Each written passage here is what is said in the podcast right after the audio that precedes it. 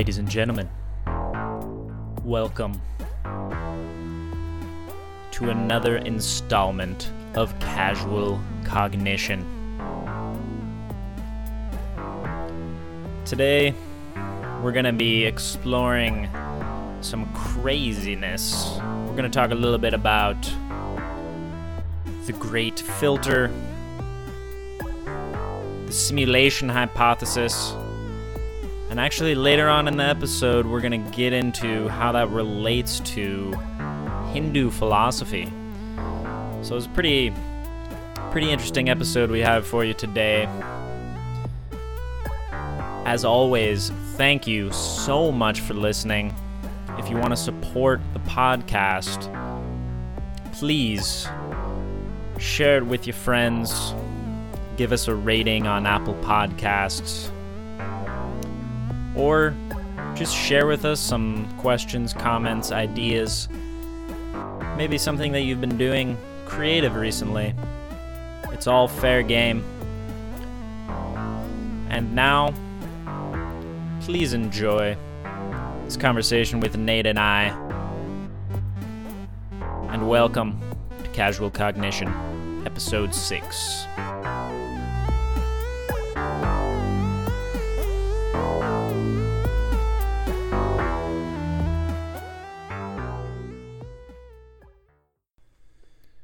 What's up, bud? Good morning, my friend. Yes, it is a it is a good morning. I'm uh I'm a little slow this morning. A little sleepy. No But- worries. We got our stress juice. That's right. We're ready to go, man. Yeah, I just gotta I just gotta get that diesel engine humming. Gonna gonna rumble into this one, but I am really excited about this particular chat. Gonna take it a little bit more lighthearted this week. Um, and I was thinking about it. This uh this conversation, you guys, is going to be almost entirely speculation.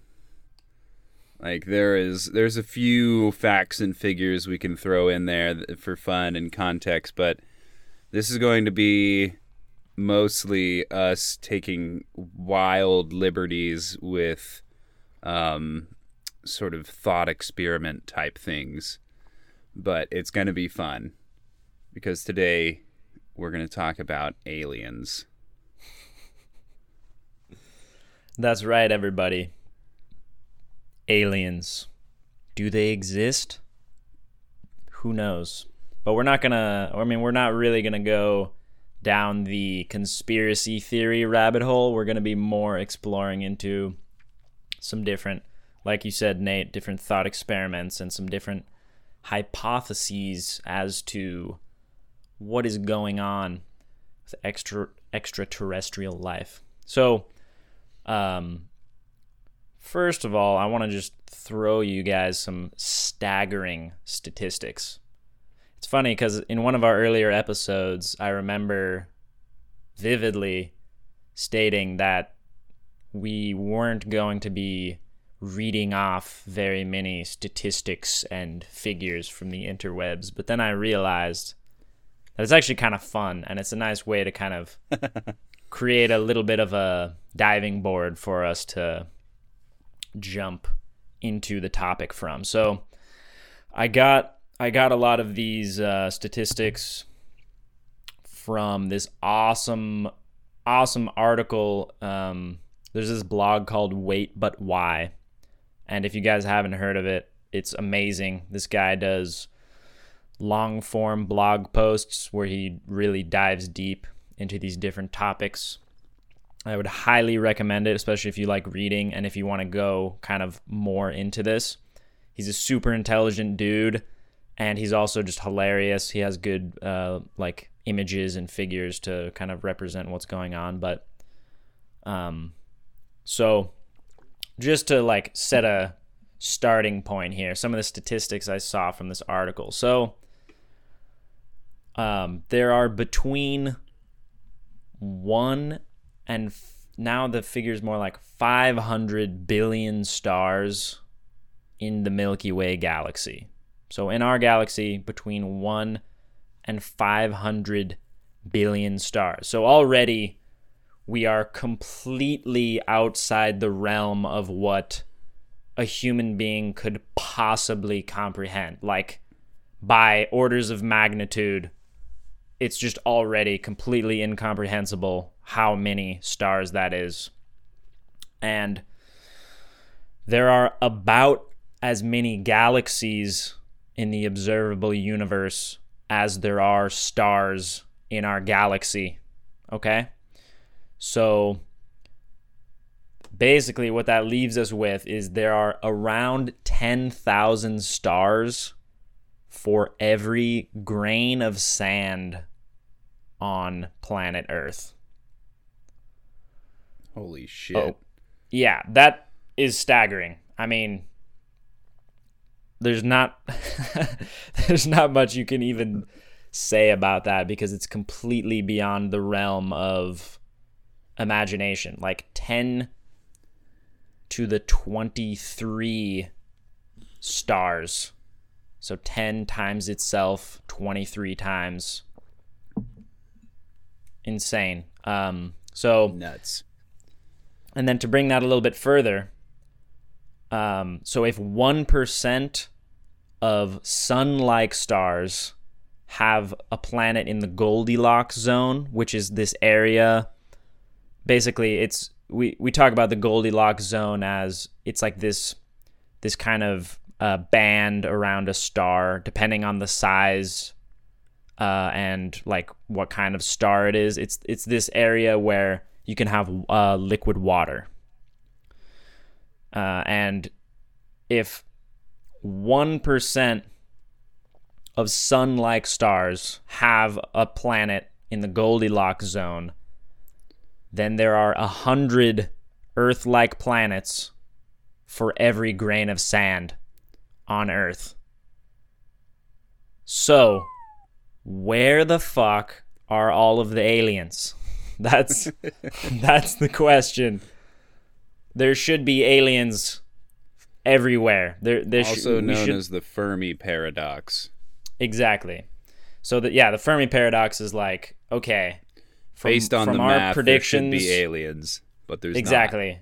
Yes, exactly. So based on our predictions, what we understand uh, from a scientific standpoint, there should be 36 intelligent civilizations in our galaxy alone. That's one one figure, um, and there should be like billions of them across the observable universe, and we haven't been able to find any, um, like confirmed or like obvious signs of other alien civilizations.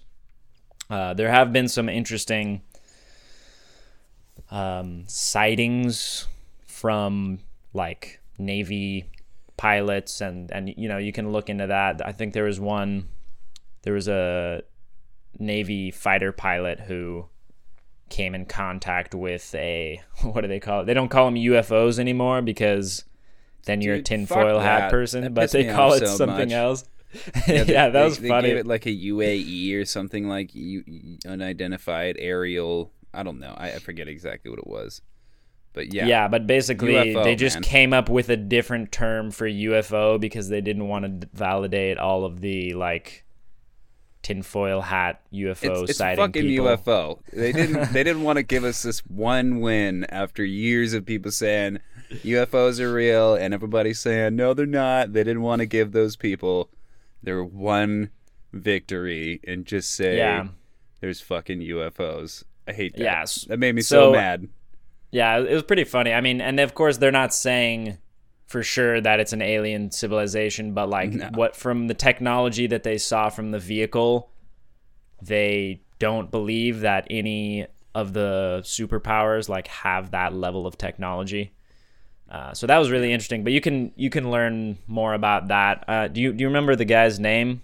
Uh, he was on Honestly, Joe. Rogan. He's on. He's on the JRE. Um, We can maybe we can maybe put it in the show notes for people who are interested. Yeah, it's a pretty yeah. interesting I'll put podcast. some stuff in the show notes, and there's there's a bunch of stuff on there. the The government actually released some like official papers on it. So, um, But for the purposes of this podcast, we are going to assume that we don't have any contact with aliens that we know of right now. Um, yeah. And when it comes to like, uh, you know, alien civilizations, we have no, for sure, we have no evidence of that. Like maybe, you know, there's these weird things with UFOs, but that doesn't really you know, we ha- we haven't seen any like alien ruins or any really signs. Even even we haven't picked up any signals, any radio or any electromagnetic signals that we're aware of, uh, which we kind of expect. Uh, we would expect given um, intelligent civilizations at a similar or higher technological um, level to to where we're at.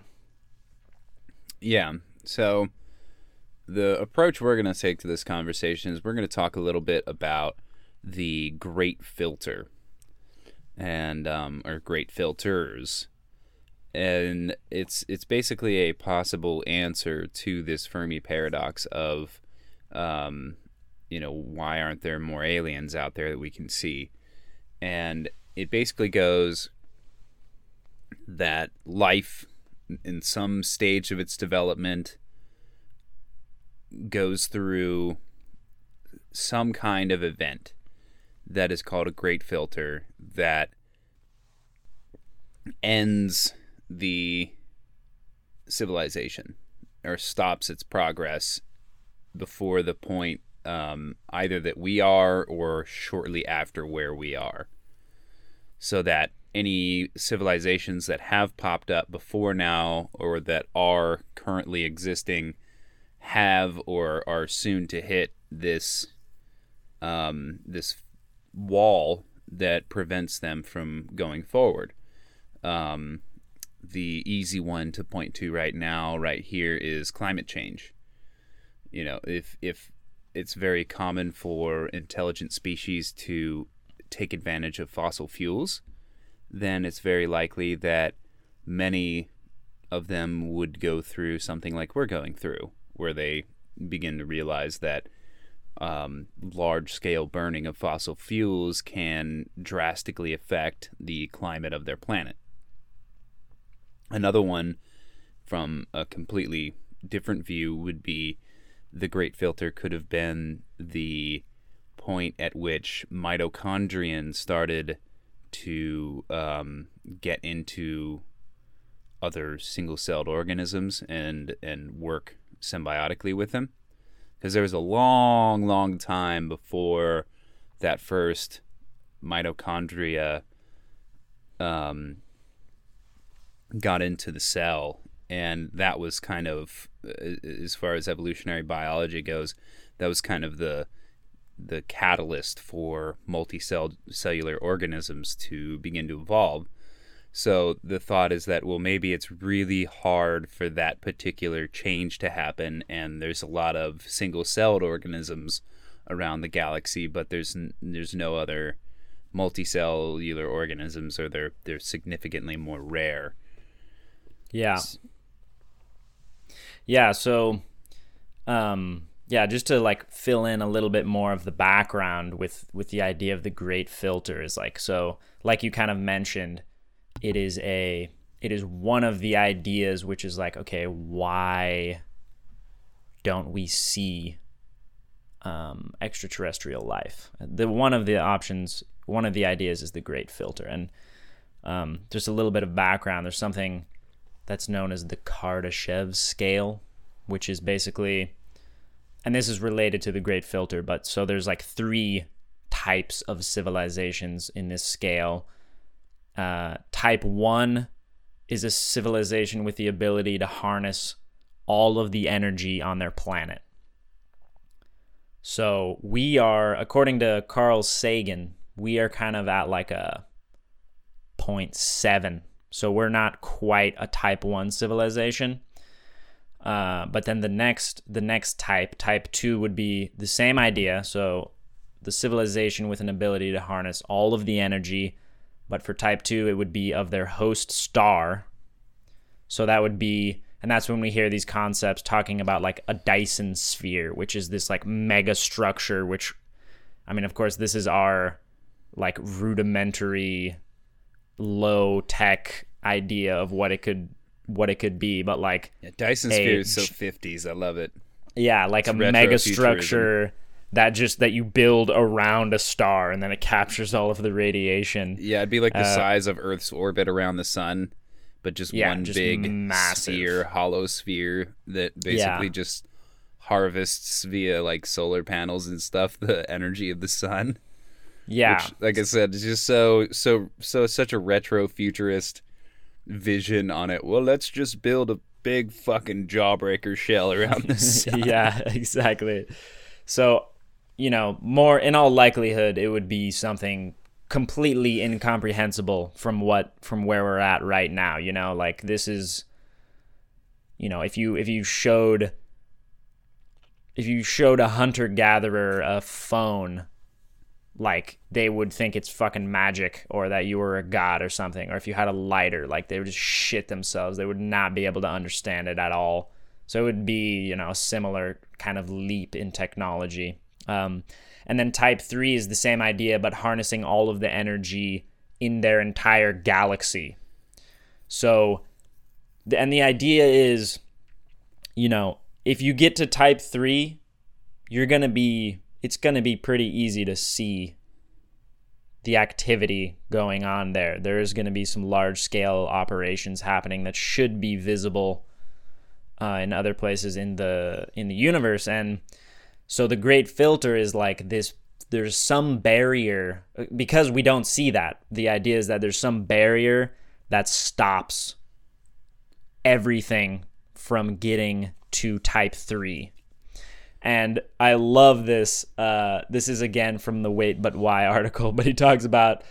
He's like, okay, so there's three options. The first option, we're rare. The second, we're first. The third, we're fucked. I just, I just thought that's hilarious because, like, okay, so if we're rare, it's like Then That there- means- that means we've probably already passed the great filter. Exactly. If we're rare, we pass the great filter, uh, and maybe there's some, and there have maybe been a few other civilizations that have, but they're few and far between. and Uh, if you have one that's a galaxy across the universe, you know, we, we probably wouldn't be able to see the things coming from it, or it, the, it would take so long that by the time they'd reach us, one of the two of them uh, of us would be extinct. Yeah, exactly. So those those are a lot of the different things that could go into that. Then the other idea, it, it is possible that we're the first, like we might be the first civilization to have passed the great filter. It just And then- seems highly unlikely. It Seems very seems highly so- unlikely. So Especially- especially snowflake of us. Definitely, especially considering that like, you know, the earth is actually relatively young compared Yeah. to like there are some planets that reached like maturity or you know this this kind of the way that the earth looks now where it's not just a giant uh, molten ball of of thermal energy but actually you know relatively stable uh, you know there have been planets that have reached that like billions of years ago so Yeah, it's, they- it seems thought that very Mars unlikely was like that for a long time. yeah. Yeah, and there are yeah, there there are some s- signs that there that there was water on Mars. So there's some interesting uh, things to delve into there. But and then the and then the last one is that we're fucked. So we haven't reached the great filter yet and we're fucked. That's so those are kind of the three options. What what do you think, Nate? What do you where do you you think we're rare first or fucked? Um, personally, and I hope this doesn't come off the wrong way as pessimistic, but I think we're fucked. um, I think that it's highly likely that, at least to me, um, I think it's highly likely that uh, the sheer um, acceleration of technology is kind of the nature of the great filter for civilizations because as we've seen, technology eh, progresses on an exponential scale, and I don't see why that wouldn't be true for another civilization that that you know had a fairly similar trajectory to us. I mean, obviously, everything's going to be different for them, but the sheer fact that once they gain some kind of advanced technology, that the that the rate at which they continue to advance will speed up. That seems to be something that um, intuitively would still be true to me. Um, so I think that industrialization, technological advancement, um, it just turns out to be a really, really difficult tool for um, things to handle that are used to adapting over the span of thousands of years.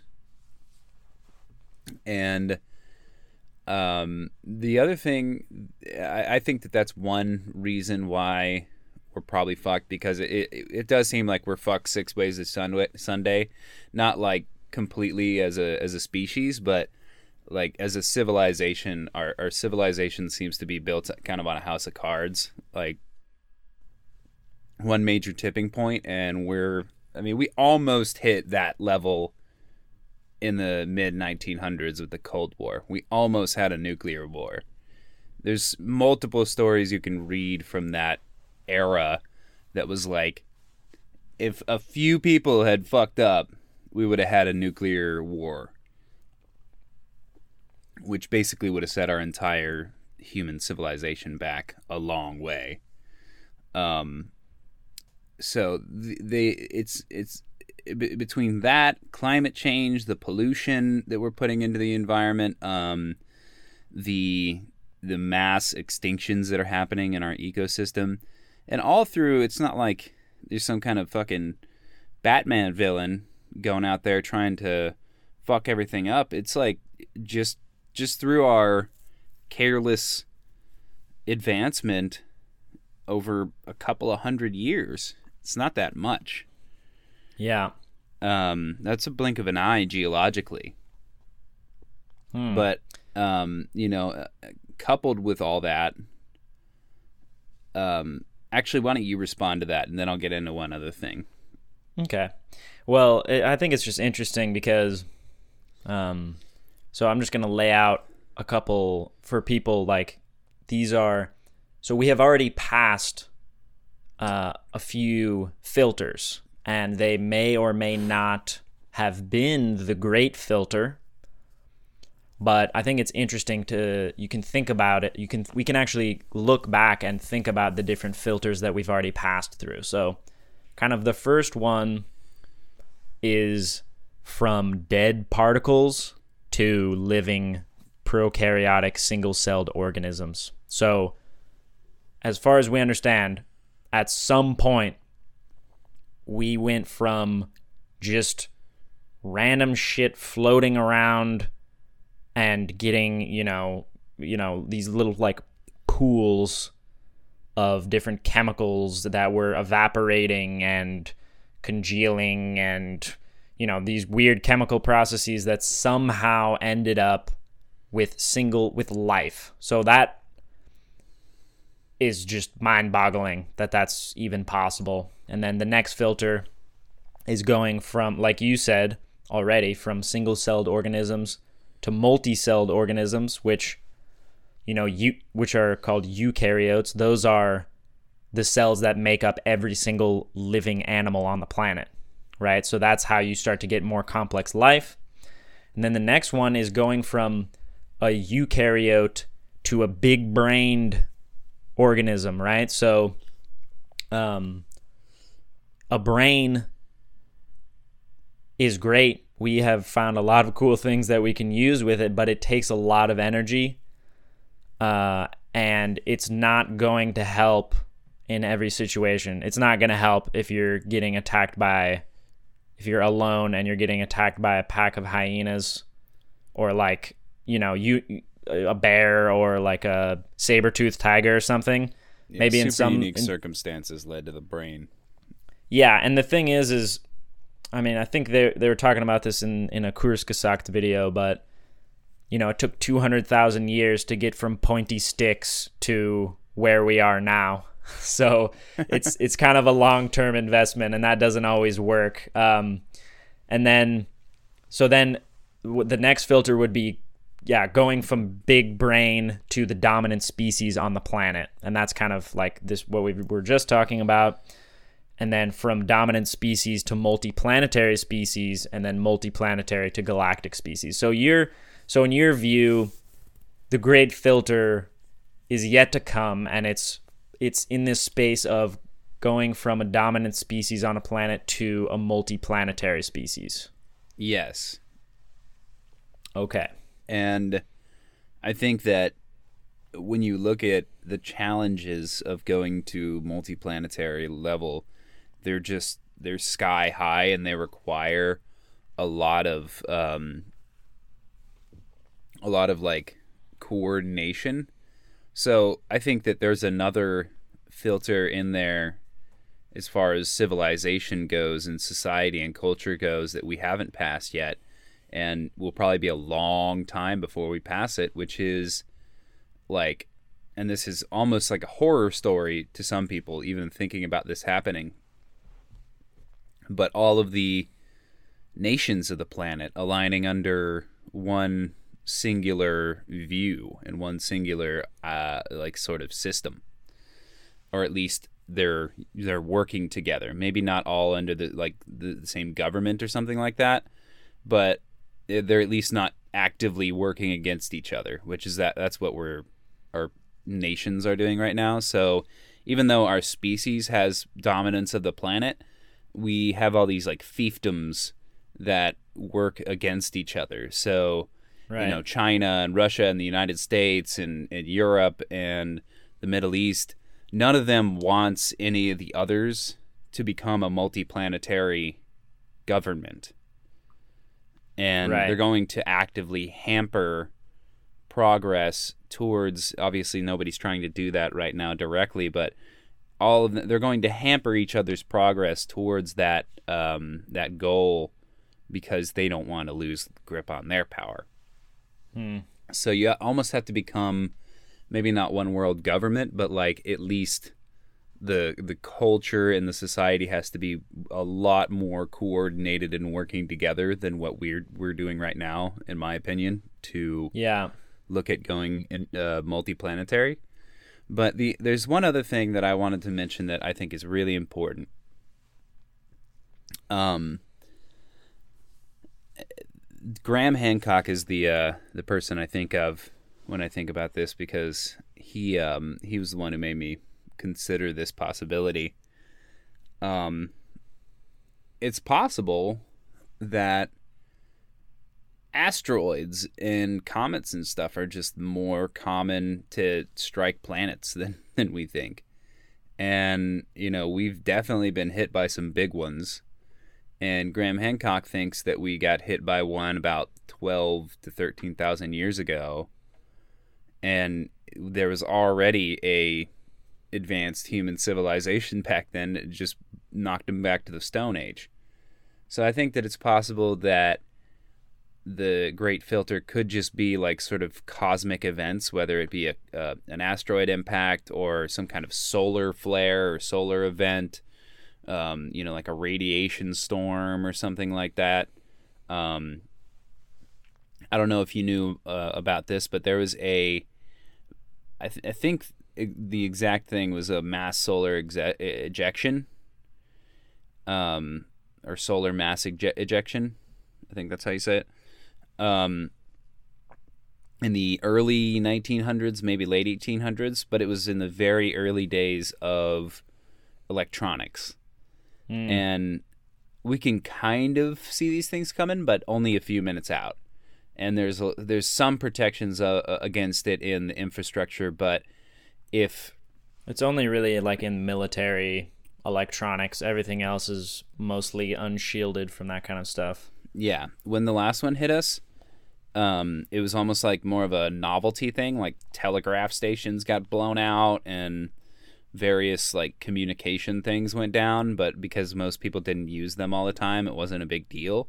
But if Yeah. that exact event hit us now, it would basically it, it would it would be one of the greatest global disasters that we could possibly imagine.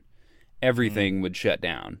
Imagine everything electronic just suddenly being not just turned off, not just like shut down for a little bit like your fucking Like internet goes out, like completely. fucking destroyed. Yeah, like Yeah. blasted. And Yeah. so I think that there's there's a big possibility for just a an uncaring universe to snuff out civilizations with uh with these incredibly powerful events that just happen from time to time. We know they happen from time to time. Hmm. Interesting. I, I think I have a little bit of a difference of opinion on this one. I mean, I definitely see uh, your point of view, and I could see that as being being true for sure. But when I look at these, when I look at these different barriers, the one to me that really sticks out is going from just dead chemicals and particles to life. To me, like that is the most fantastic and incomprehensible shift um, that when I look at all of those, when I look at all of these filters. So Well, that's And it could of the just big be- one, you know. yeah, I That's think kind I of think the, the the sort of uncertainty that leaves room for uh, all kinds of speculation, including all religions. Yeah, exactly. Yeah, totally. And you know, there was an amazing uh, podcast on um, tangentially speaking. Oh, I wish I could remember the guy's name. We're gonna have to put it in the show notes because it just completely blew my mind. I don't know if you listened to that one, but the guy talking about, um, yeah, the the life, emer- like the emergent emergence of life on Earth. I don't think so. You're to send me Oh man, it was in it was totally mind blowing because this guy, I mean, he's he is pretty out there Yeah.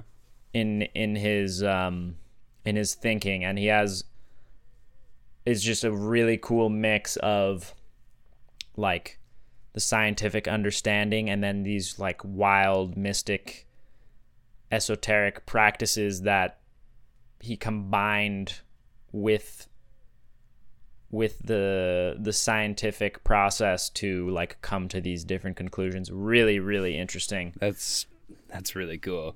I dig would it. highly, highly recommend checking that out. Just Yeah, to you gotta send me just that one. you, you, yeah, your mind will be completely blown if you guys check that out. Um, so, but yeah, so, but honestly, like each of these, if, if, when I think about it, they're they're all they all could be the great filter. It could be coming up. I feel like the most crazy one is going from no life to life. Um, that to me is just absolutely mind-boggling. Um, but I mean, yeah, it's it's really it, it's not really something that we can like I, I can't really have my opinion with any certainty at all you know it's kind of just like i kind of lean towards this This but is I- the uncertainty feel- episode.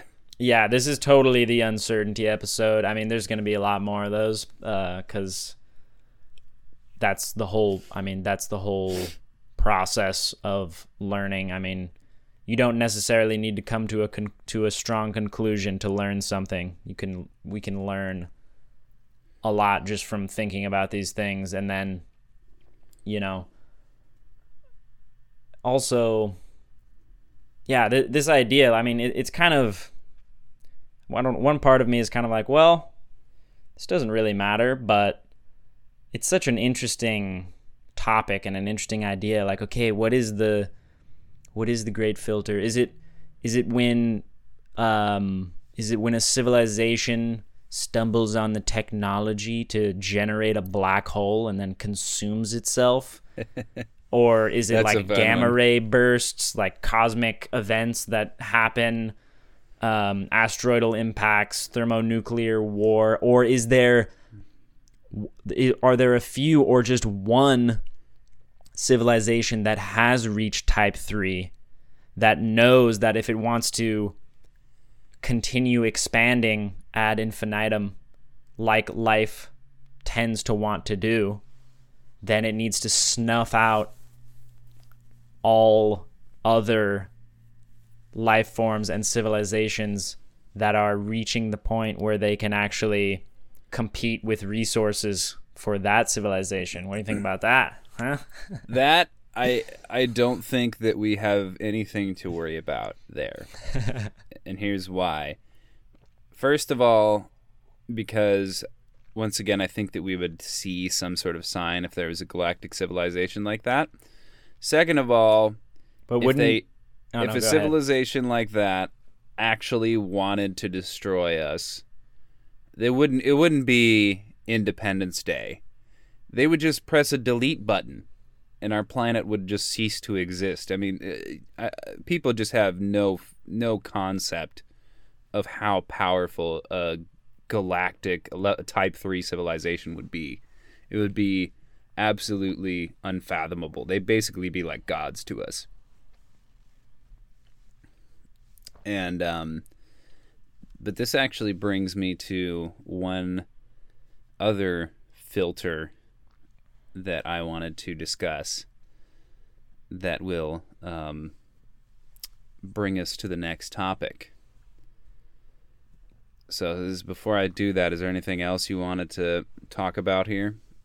No, I think I think we pretty much covered it. I mean, we I think we even ran the risk of circling around a few too many times. Yeah. Uh, well, that's okay. I think it's so. I think it's good that we move on.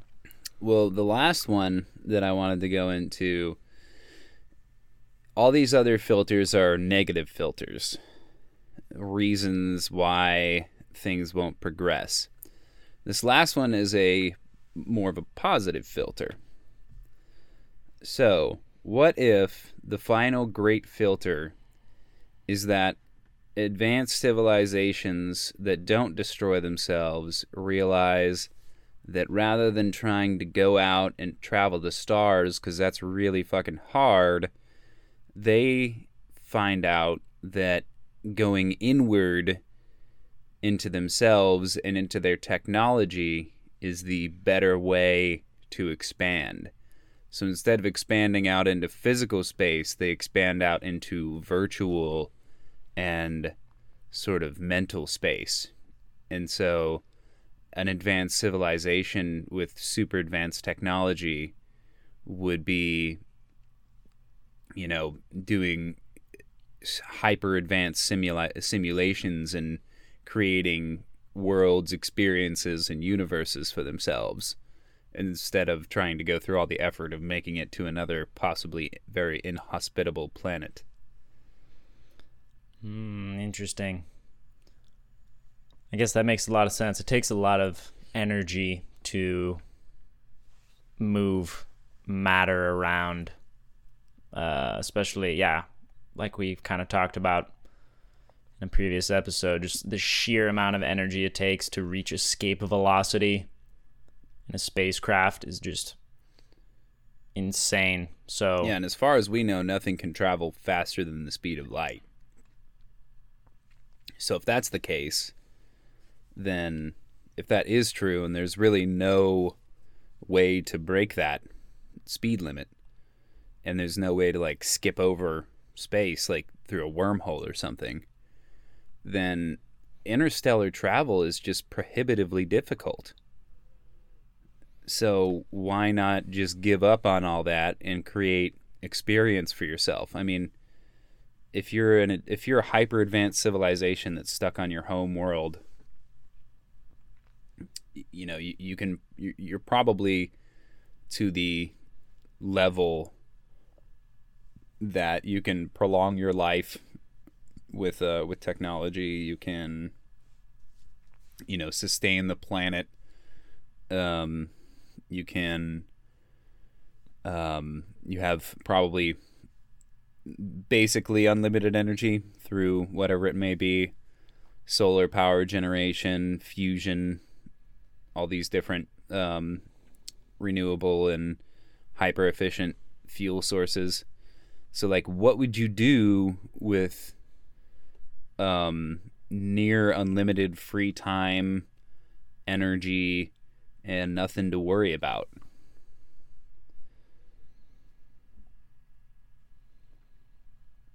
Well, that's the question, isn't it? Yeah. What would you guys do if you had unlimited free time, energy, and Nothing to worry about. nothing to worry about? Well, I'll tell you what I would be doing. I would be making this podcast with you, Nate. Aww. Thanks. And that's and that is and that is a fact. And I would be engaging in stimulating conversation with you and our wonderful viewers. So makes me feel like I'm really in the right place. But I mean, so what you're kind of segueing into here is the what some people call the simulation theory, although it's more like a simulation hypothesis. Yeah, I was actually going to mention that. That was one thing I, I thought about when we came up with this topic. I was like, simulation theory isn't a fucking theory. No, it's really not. A theory is is that which the scientific community is most certain, and this is definitely not not a theory. This is a hypothesis. This is a guess. It's actually proposed by a Swedish philosopher, polymath, and physicist Nick Bostrom or Bostrom. Um, and but I, I do want to bring it back because I really I really like doing this, bringing it back, all the way back to Way uh, back. a way back to an earlier example of this. You know, we because this you know he he proposed this maybe 15 or 20 years ago, but we can go back uh, to the 1600s and even before then. But I love this example. If we go back to 1641, we should talk about Rene Descartes, the French hmm. philosopher, and the Taking evil way back. genius. so basically, he had this idea like, you know, he it's really interesting. He he had this this process of systematic doubt where he was just like I am going to doubt everything that I possibly can until I reach this like the deepest level of truth. And you know that process of systematic doubt like basically the only thing that, that after doing that for his whole life he found like there was like one thing that he couldn't doubt. And that's the famous quote that you that I'm sure everyone has heard. I think therefore I am. That's like the only conclusion that he could come to beyond a shadow of a doubt in his mind everything else is doubt but part of this process of doubt I mean so he's basically the Which is, father which is kind of funny because you and I, as uh, as lovers of meditation, would probably tell Descartes that he he should have tried some meditation. Then he would have, would have realized that that one's bullshit too. yeah i mean i guess that was it is a it is an interest it, it- it's kind of like a phenomenal phenomenological It's an existential way of truth. looking at it yeah um but anyways I think the better way of looking at his what he what he probably meant is like I perceive, therefore I am. Yeah, exactly. He, he- yeah, what he was kind of getting onto is like I am conscious or like there is Yeah. consciousness. Um, yeah, So but I think it's kind of funny because I realized when I started thinking about this, I realized like he's he's actually like the father of skepticism. He was Yeah, he at is. least the, the first one that I can think of that was just like just fucking I doubt any of this shit is real, even my own you know, and okay, so to go back to the evil genius, basically he ran this thought experiment that was like, and this was through this process of systematic doubt where he was like, okay, how do I know that I'm not just a like that the external world doesn't exist. That like there is an an evil genius that's one of the translations who is basically just like like you could think about it as uh like how do i know that i'm not just a brain in a vat that is being stimulated in certain ways to make it feel like there is an external world and to make it feel like and have smells and thoughts and have all of these people. Like, there is absolutely no way that we can know that that's not the case. So, I can't trust my senses. I can't trust anything I see, hear, feel. It's all uh, like, I don't know. I could be being controlled by an evil genius. And I just thought that was hilarious. Like, just imagining a maniacal, uh, evil like just just the those just thinking about the evil genius and he has like a you know a wand or something and he's just like shooting uh he's just stimulating a brain in a vat to like make it think that shit is happening when it's not I find it so funny that this is an evil genius like I'm going to, in, in my vast evil, I'm going to create this fascinating, beautiful world for this brain to experience, and he'll never know that he's just in a vat. Like that seems like kind of a kind of a nice genius, unless he's one of the ones that created like a Rwandan child soldier or something like that. But for uh, for you and me, I feel like our our evil geniuses have a have a soft side for us.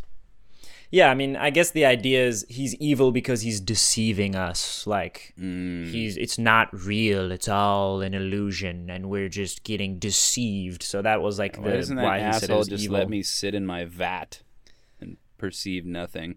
Yeah, so yeah, that's that, that would be uh it'd be funny to go back and have a chat with him about that. But um I mean and that does there is some interesting things that we'll get to about that I think later on. But so that's kind of you know, and then we could go back even further and talk about the allegory of the cave. And that's really like the first example of simulation theory. But we're we're not going to go into that because I think we can kind of start going more into into this idea in the modern context.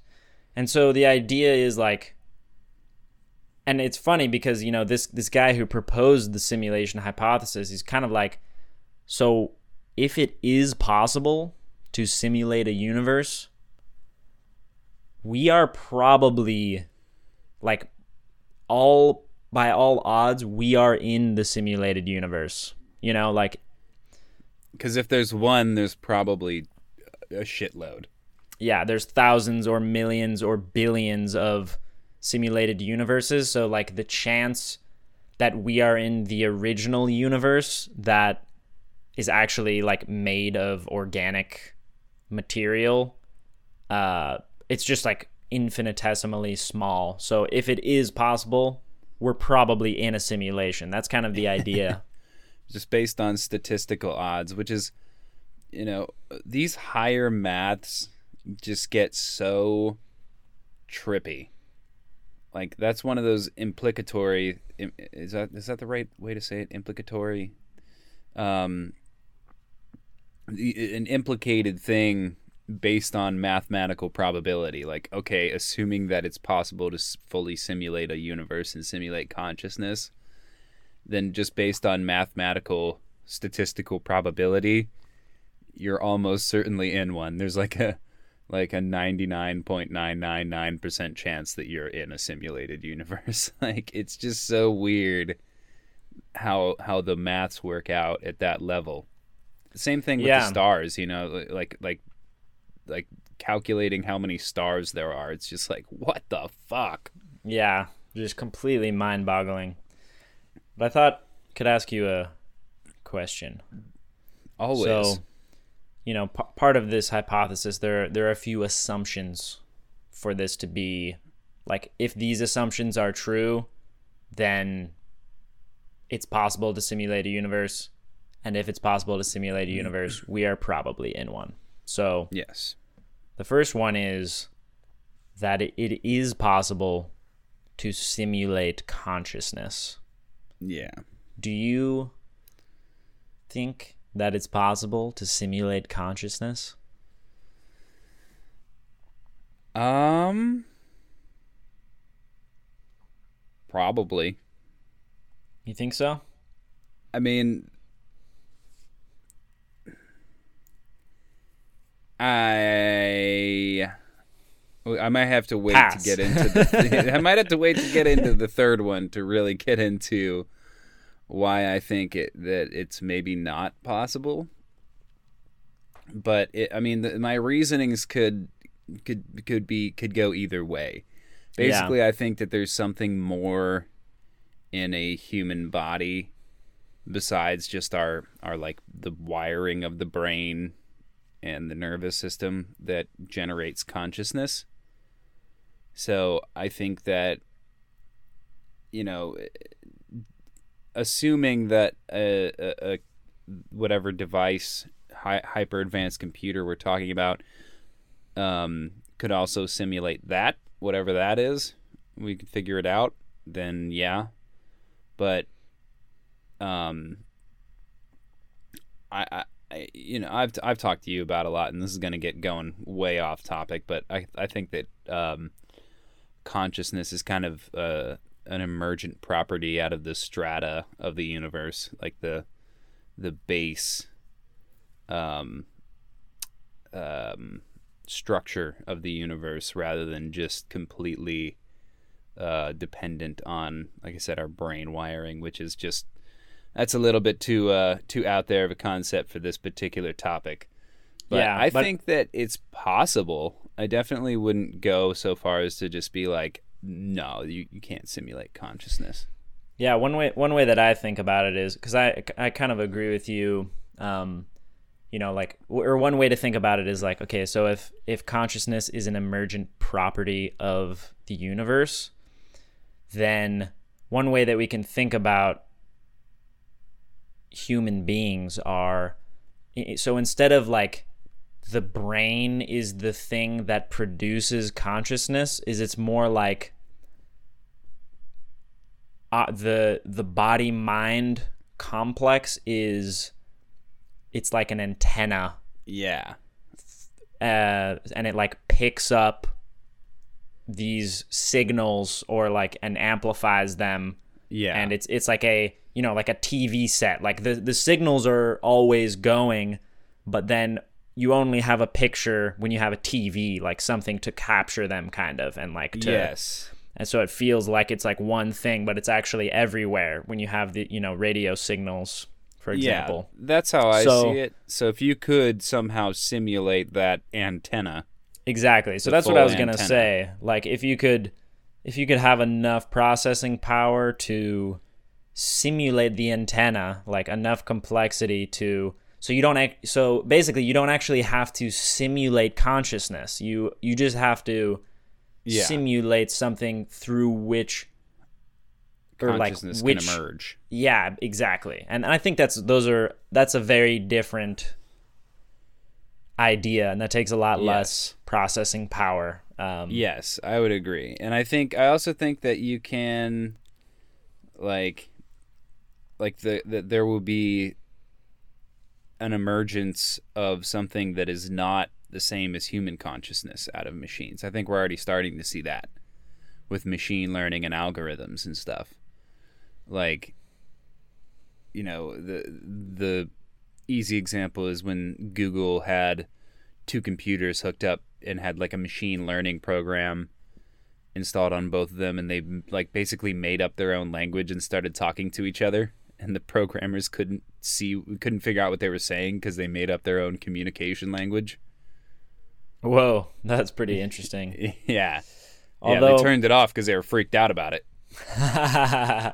that's funny. I mean, I I don't think we're quite at that point yet. Like, uh, at least in my understanding, we're at a pretty rudimentary level when it comes to Yeah. AI. Like, it's not. this would be like it's a, not like- actually like because because they talk about you know there's AI, but then there's like artificial general intelligence, which is like more what we think about like it would be closer to how like a, a human brain works and right now it's very much um limited in its capacity and, Yeah. and as far as we know it's like way below this threshold that we're talking about where it becomes the antenna like right now it's Yeah. very much just like you have these you know there's so few inputs that this the system is not like complex enough to be able to to be at that point as far as we know Yeah, this is we're, we're basically talking about Star Wars droids, which is a hilarious hilarious concept to me. It's always been weird like, wait, the droids can feel fear? Like hmm. they can be afraid? Does that mean they're afraid of death? Like what the fuck? That gets hmm. really dark. The implications of the droids in the Star Wars universe make it really dark. All the droids are conscious. C3PO is always freaking out. He gets like angry and upset and feels yeah hurt. it's true Get his Right, feelings hurt. yeah totally that's such a good point because you know that's like a like a general artificial intelligence because Yeah. you know like you wouldn't there, there would be no reason to program a droid to like show like pr- basically pretend or like to feel fear because that just like reduces your chance of survival basically Yeah. if you have somebody who's near you who's just fucking panicking in the middle of a chaotic situation Yeah. like there would Even be the no battle reason droids to do, do that You can Yeah. you can hear the battle droids go, uh oh. like like all of the droids in Star Wars are fucking conscious. and it's creepy. oh And man it's it's a lot easier to show people with frozen light swords just dismembering conscious robots than it is people. right. That's true. At least for now. But that's going to be the next. Right now we're, we're still dealing with uh, human rights issues for now but it's gonna it's gonna get to the point where we're gonna be looking back and like man they were they Two were hundred years ago, or two hundred Yeah, years from now, just looking back, like, wow, they were so ignorant. I Yeah, exactly. the depiction of robots in this film just being slaughtered by these evil Jedi. Don't they know each one of those feels feelings? So, getting back to the simulation theory question, I guess the big question is what I already asked before. If you had unlimited time, free time, free energy, and nothing to worry about, what would you do? Hmm. And the simulation theory basically says that you would come up with time, energy restrictions, and shit to worry about in another universe. yeah but i, I You also figure out think ways to keep playing the game. Yeah, and I, I think that's a really good you know question because we, we we talk about all of this like very very these are some very heady topics today, very much just speculating and kind of thinking about oh what about this what about that um and that's that's a fun game to play. We're we're having a good time here. But i think it is like at the end of the day because I, I like to think about you know we like to think about like the practical aspects of these things. So okay let's say we are in a simulation. So what does that mean for us? Well first of all and this one i love like we don't have to take everything so goddamn seriously yes. if we are in a simulation you know and, and i'm not going nihilistic here like yeah in one sense you could say nothing matters but then in another sense you create your own values and there's a certain there's you know certain subset of these values that we can kind of all agree on and that's how society is formed and that's how it works but at the end of the day, if this is all a simulation, then why don't we work to make this the most epic and playful and loving and exciting simulation in the multiverse of simulations? Yeah, this is basically our if if if we're in a simulation, this is basically our big collective art project. Yeah. And it doesn't matter when we die. Yeah, so and and that's kind of like that's kind of why we're doing this podcast, you know? Like we this is this is what we I would be doing if it like if we were in a simulation, this is exactly what we would be doing anyways because this is this is our way of giving giving our like our creative Our expression, our essence back and and and also uh, like to experience that from other people as well. So from all of you guys and gals listening, uh you know, let's make this fucking simulation epic. Let's let's make it beautiful. let's let's learn and create and grow and love and play and of course, yeah, challenges, man. You you, you got to have challenges. It's going to be boring if you if you don't have any challenges. So that's that's why it's built into the simulation. Yeah, no good story lacks conflict. All good stories have got some kind of challenge and antagonist and difficulty in them. Otherwise, there'd be no point in reading them or watching them. But um, I think that nicely brings us to our final segment, which if uh, if we didn't get speculative enough with aliens and simulated universes, um, we're gonna go even more speculative, and uh, we're gonna talk about we're gonna talk to you about God,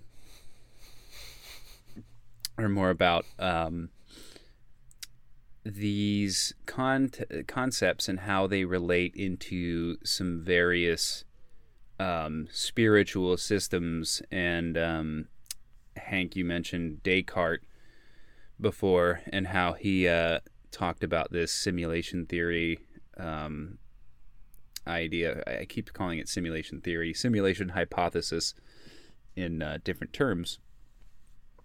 But you could really take this a lot farther back. And um, I wanted to start with kind of the, the concept in the Hindu theology of Maya, which Maya essentially means illusion or magic or sort of like the power of a deity to, to kind of like create things or affect reality. Yeah, it's it's generally translated as illusion. Yes. Um, and it's a Sanskrit word. Sanskrit words don't translate easy, so if we talk about any Sanskrit words here, they're going to be loose translations. Um, and Maya, basically, the, the concept of it in Hindu theology says that the world, all of physical reality, is Maya, is this illusion. And the point of um, us coming into into this world of illusion is actually just um, sort of the the play of the divine like he splits himself into different individual personalities and goes into this false um, world and plays out stories and games and all these different dramas um, basically just to have fun Yeah. which is very very uh, familiar after this conversation of simulation theory yes. um, Alan Watts has a great, great introduction to this concept where he says, Imagine you're God and you're walking through a palace, your palace, and in this vast, unending, beautiful palace, you have all these different buttons, and each button is labeled you know some kind of food or some kind of experience or some kind of show or something like that. Um, and you're just going around pressing all these buttons and having all these beautiful wonderful experiences. You're pretty much in heaven and um, after a long long time of doing this and having all kinds of different experiences you'd eventually want to experience a surprise something you didn't expect and then you'd find yourself listening to the Casual Cognition podcast somewhere on planet Earth. Yeah, exactly. And, yeah, so the thought is is that your your human incarnation, your human life is basically just God's way of of um, playing a little trick on himself or herself or itself. And having some fun and kind of freaking out for a little bit because uh, you know all, uh, the human incarnation is scary and there's death and uncertainty and you don't know what's going to happen from moment to moment and um, the thought there is that after you die um, the sort of actions you did in life keep up with you, and that's the karmic system.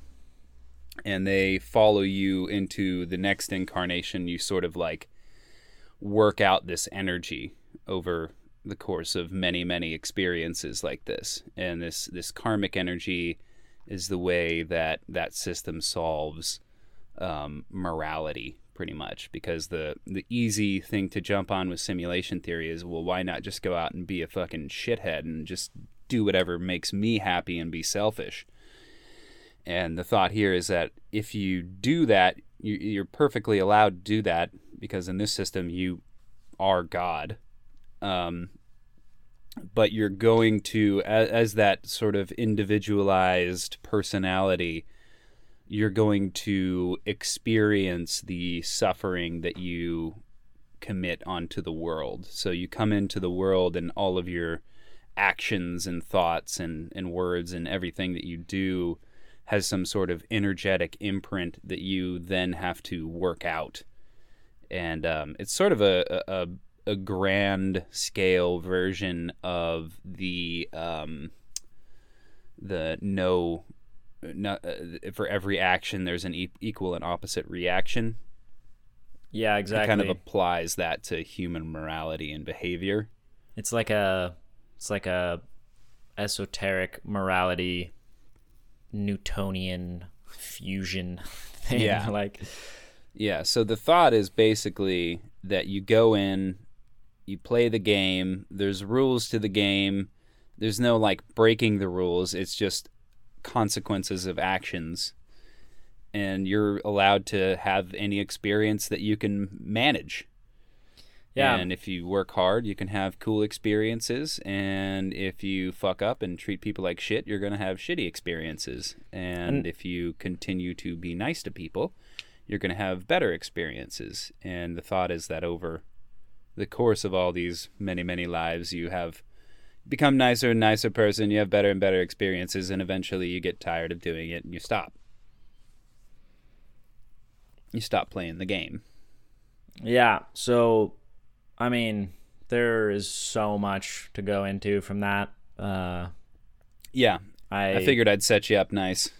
Gives you a Yeah. nice overview. that was uh maybe. I mean, I've I already thought of. There was many things that I wanted to respond to in that, and I already forgot most of them. But that's I'm okay. sorry. I went on and on. it's all good, man. It's hard Uh, to not not set that particular Yeah, system up with a lot definitely. of chat. yeah, it's it's a it's a lot uh, going on in there. Uh, there's multiple things I would like to respond to there. I mean, the first one, just from a, uh, you know, you talked about like being being selfish and like being an asshole. Um, and in in this in this system, you know, you actually you kind of realize that being like the ultimate form of selfishness actually ends up being good for everybody. The way that we use selfish, like in our in the modern context, is like yeah, you don't give a shit about anyone else and you just only care about yourself. But the thing is is if you really care about yourself then you're not going to be an asshole because that makes you feel like shit. Like yeah. in the end you know maybe in that in that brief moment where you get to say the dickish thing you feel a, your ego gets a little boosted and you feel a tiny bit better about yourself. But in the end you're just going to feel fucking horrible. And so i love this idea that like the, actually the ultimate form of selfishness uh, and this relates to this Hindu concept of like if you have the the understanding that that like understanding the interconnectedness of everything and of all of us, then by helping other people, you're actually helping yourself. And you know, it's not it's also it's not just about like just being nice because if you're nice but you're resenting being nice, you know, if you're in your head and you're resenting the person that you're being nice to, you know, that's that's not really the same thing as this totally selfish form of giving where you just like I don't know, it's it's a weird way to put it. It's kind of It is weird, but the one one way to think about it is like it's selfish, but it's predicated by disidentifying with your individual self. Exactly So you're identifying with the bigger self, the the the human self of the or the planetary self of all of our connected life um lives and you are being selfish from that perspective of I want to um I want to make myself better, but myself being the entire world and everything Yeah. Yeah, and, and what you know, what you find you know, you hear people talking about things like the law of attraction and all of this kind of stuff. But you, like what I have found is and and it also goes back to what we've talked about earlier is like, you know, with gratitude for example, you know, the more time I spend being in this feeling of gratitude, the more gifts I receive from the universe. So it's like it's this weird it's this weird like positive feedback loop that ends up happening. But I also so that I also wanted to go back to like when you were first speaking about cuz you know you kind of introduced the um you know Maya and the, this Hindu theology and and another way that it's kind of described, I think Alan Watts describes it like this as well. It, for for any of you, uh, ladies and gentlemen, who have not heard of Alan Watts, check him out. He there's stuff of his on YouTube. You can uh, get his audio books. He's an amazing. W A T T S. Yes, he's just an absolutely amazing human being, a profound orator, and somebody who has, uh, you know, he spent much of his life translating religious, spiritual concepts from the East and translating them into Western terms that we could understand. And one of the things He's that very entertaining though. yeah, Very and he's amazing. He's he's just you love listening to him. He's so just amazing. I can't say enough good about about that man. He's just incredible. A lot of influence on Hank and I, that man. Definitely. And and one of the things he talked about, you know, when he was describing this Hindu belief system is and you got into it a little bit, but like the idea of that it's actually a play. So we are engaged in a play and we all are playing these different characters and you know in in Hinduism you have you know like the Atman is like that's the the the self, right? That's the The grand self. the grand self. You could think about it as of. yeah, you could think about it as as the universe itself or like as consciousness. Yeah, that ocean of consciousness that we were saying, like each person's the antenna. The Atman would be the consciousness that it's picking up.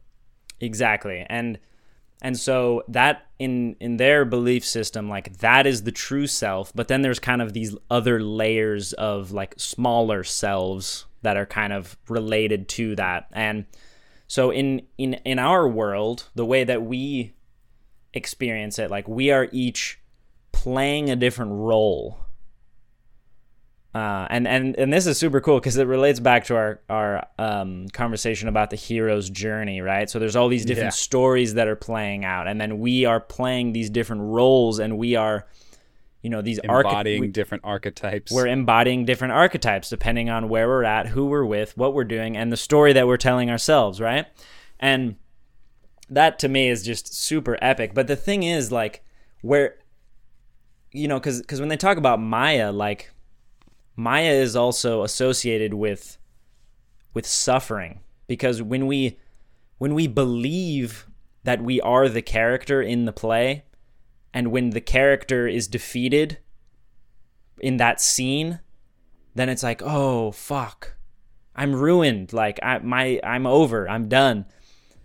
Uh, and that's like very painful. If you get if you get really attached to a certain character in the movie and then that character dies like then you're very sad um, aka Iron Man a little while back. Everybody was in utter despair.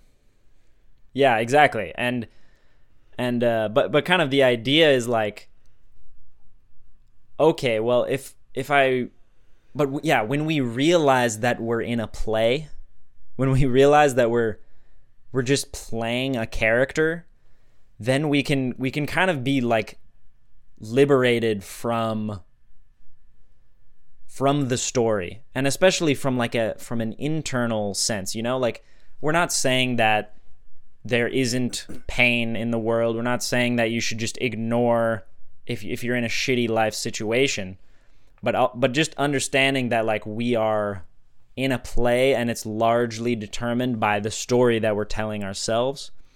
So if we change the story to like you know i want i want everybody in this play to like learn and grow together and like have this Have a good time. and have a good time. And we're all playing together. We're all learning.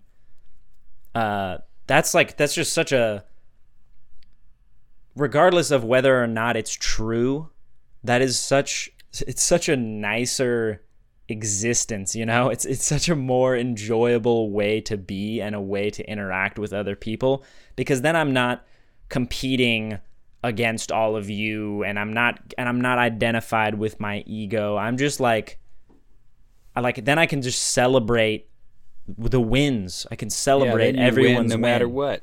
Yeah, and and and that's just that's just wonderful, regardless of of whether or not that is true or whether or not that makes sense. Like, um, it kind of seems like a good way to go. yeah, it's a nice way to look at the world. Um, and you know, one one thing that a lot of people who get into Eastern spirituality, um, they they are they sort of like. I think personally, I think they kind of project this onto the systems, but I'm I know that there is a lot of this in in different um, sects in in the East. Um, a lot of times people get into thinking that it's like a school or something, Yeah, like it's or it's or it's like a like a like an on the job training or something like like you- you're you're going through a progression. It's a um, it's a it, it's like a you know it, what it really is in that view is what we were talking about a couple episodes ago it's being too goal oriented instead of process oriented yeah. and It's not I about like getting to the- the. It's not about arriving at death. yeah or Like, um, If that's the if- uh, the- in in the Hindu system it's called moksha, and the Buddhist system is called nirvana. Um, it's often translated as like enlightenment or liberation. Um, that's not the goal, or that's not the point. Um, the point is the experience, the play, the the the lives or life that you're going through, and you know the, the funny thing is that when you really delve deep into into Hindu theology, the thing that people like that are working towards is it'd be like like somebody playing a, a soccer game and just like thinking that the whole point is to get to the like the the final whistle being blown. It's like like they're not even paying attention to the goals or not paying attention to the play they're just like yeah well i'm trying to get to that final whistle because that's that's the end Yeah. that's when the game's over it's like Yeah. well don't you want to play the game Yeah, another perfect example with music. like no the It's game like if- sucks my legs hurt It, like I mean with music like okay, if the point is get to to get to the end, then whoever can play the fastest is the best musician and that's obviously not the case. Or as alan watts said you'd have composers that just played one big crashing chord yeah, exactly. Just like uh 3 a 2 a 1 2 3 4 bah! glorious we got there so quick but yeah the point in this in this sort of view um, on the world is that you're here to experience life as a human you're here to enjoy it yes there's growth that happens yes there's learning that happens but that's just part of the enjoying process of improving you know it'd be art wouldn't be nearly as fun as if, if, if you just popped out of the womb with a paintbrush in your hand busting out Rembrandts. Nobody would find it special or exciting. The the reason why these skills are so cool to us is that it takes effort and work and it's rare for people to actually put in the time that it takes to to do something like that. So there there's these built-in resistances in the system for us to work against, but it, ultimately it is about experiencing life. And um, I, hesitate to use the word enjoy because I really don't think that enjoyment is the the entire purpose. I think that the suffering is part of it, the joy is part of it. Um, you know, the the gain and loss, all of it's a part of it, a part of the the grand experience of being a human being. Um, and it also gives you space to be more patient with other people too. Because if you look at the world in this way, then you can say, okay, well, yeah, that person's an asshole, but he's just completely forgotten that he's playing a role. So he's just getting really caught up in that that particular act he's been doing and now he's an asshole because he forgot that at the end of the day he's going to take off his costume and be everything's going to be fine.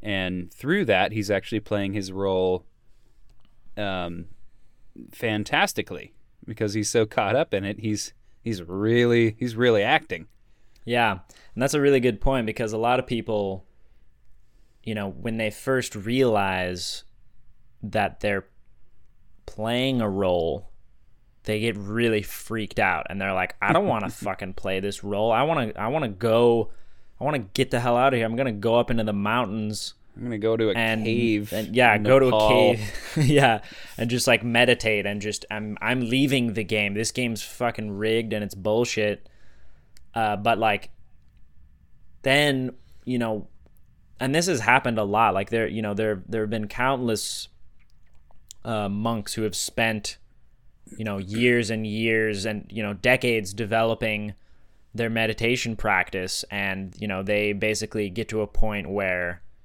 they feel like okay i'm i'm basically i'm done. I'm good to go and then they go into society and they just completely cannot handle it. Like it just like because you know it's it's it's easy to meditate when there's nothing going on. I mean i'm still it's still not easy but over time you get used to it. It's very quiet. It's peaceful. There's not a lot of people lot it's of easy to meditate and- in a monastery.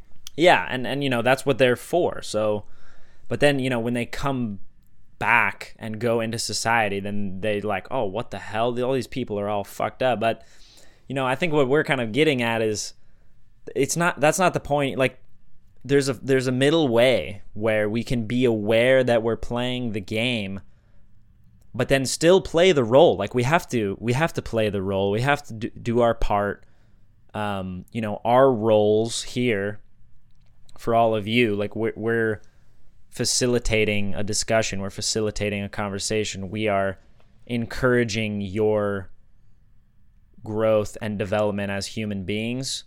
And we're in that process too, you know, and, and you know, we want to we want to bring all of you in to the conversation and into the community and the process of that and because that's what we that's the kind of simulation that we want to live in we want to live in one where we can share our stuff our our creative expressions and we can share your stuff and that's that's actually one thing I, I want to bring up real quick i mean this is pretty much we're getting to the end of the episode here but i really we, we got some really good feedback from one of our listeners. You know, we, we've been encouraging all of you to send us your stuff, your questions, comments, all of that. And, um, you know, we, we kind of got feedback that was like, okay, well, I want to send you something, but I don't really know, like, how are you going to show it? How, how like, what does that look like? So I think it can be helpful for us to just, or I, I just want to quickly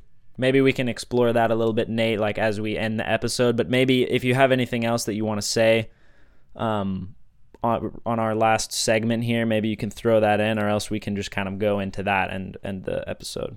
Um, I think I'm. I think I'm done. Um, I guess the last thing I'll say is that, um, if maybe maybe give it a shot maybe give what we're talking about a, a shot just as a thought experiment. Mm.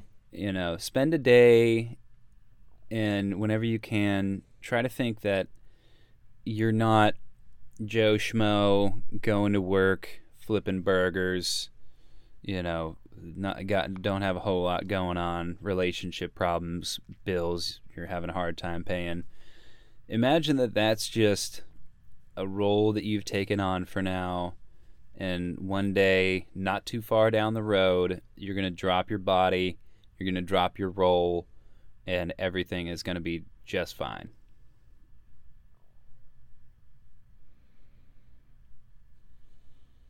Yeah, give it a go.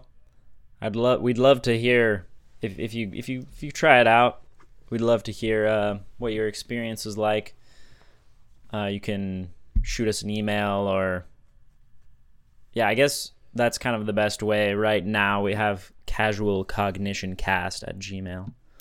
But yeah, uh, go ahead. Um, and and send us send us um, you know, you we can get files on there. And to get into what you were talking about, Hank, feel free to let us know if you'd like us to share it on Instagram or something like that, or if it's just for us. Um, we don't want to share anybody's stuff without their permission, obviously.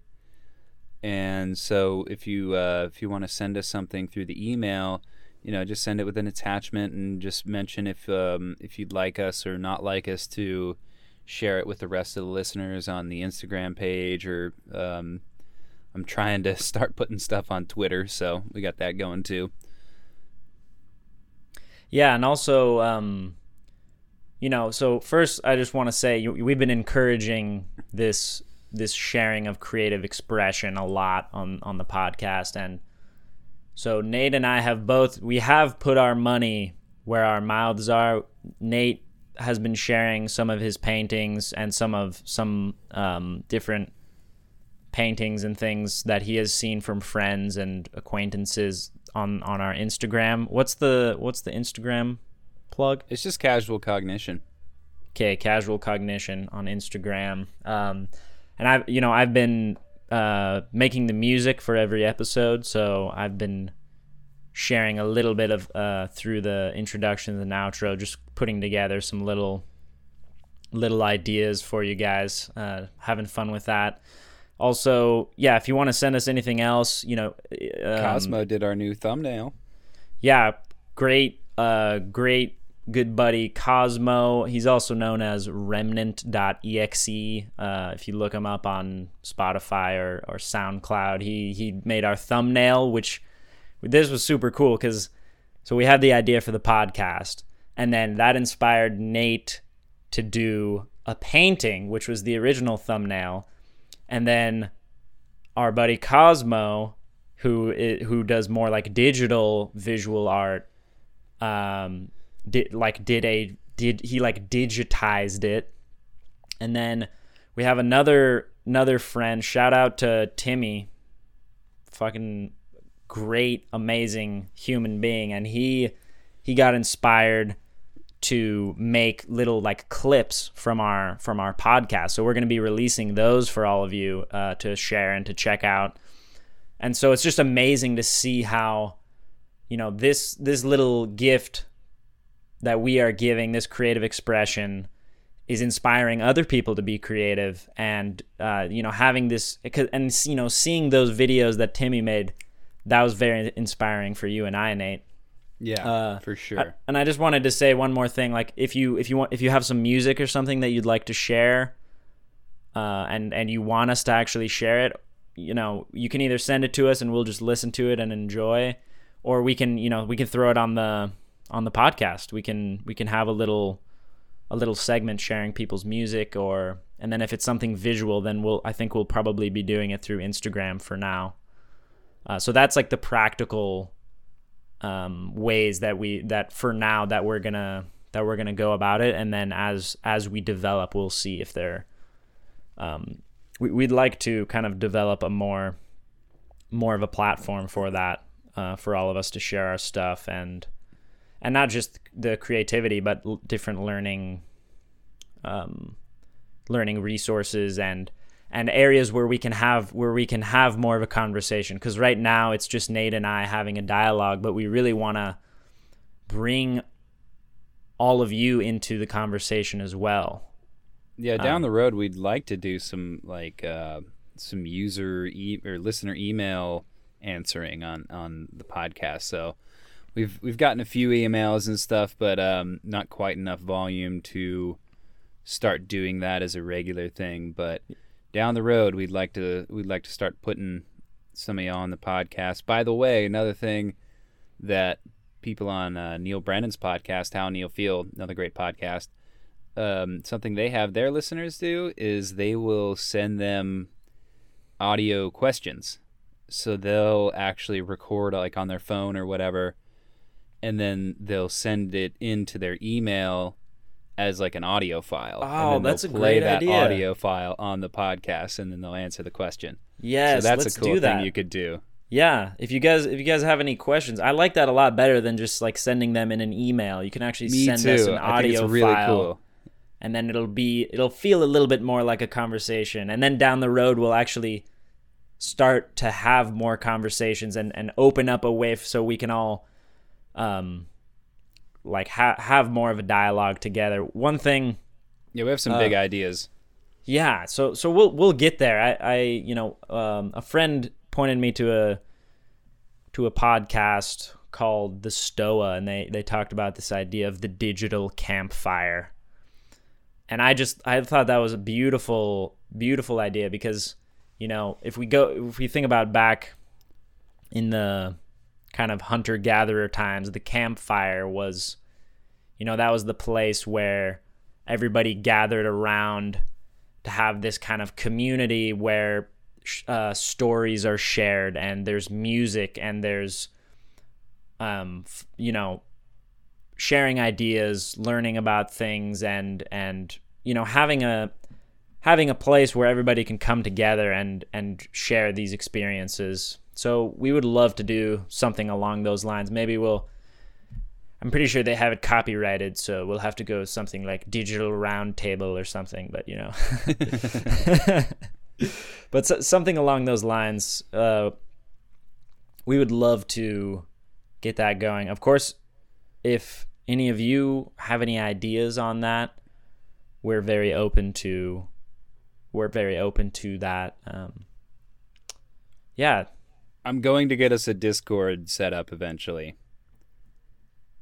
nice. I'm going to um, get a little um, channel set up. I've got to have. I, I need to have one of my friends help me a little bit with it. Um, but yeah, we'll we'll get a Discord set up so we can all chat in there too. So that'll be fun. Awesome. So yeah, we're gonna keep developing this together. Thank you guys and gals so much for listening.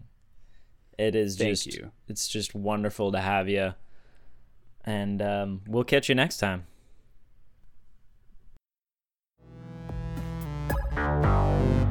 All right, lovely listeners, that's it for today. Thank you so much for joining us, and we will see you again in two weeks.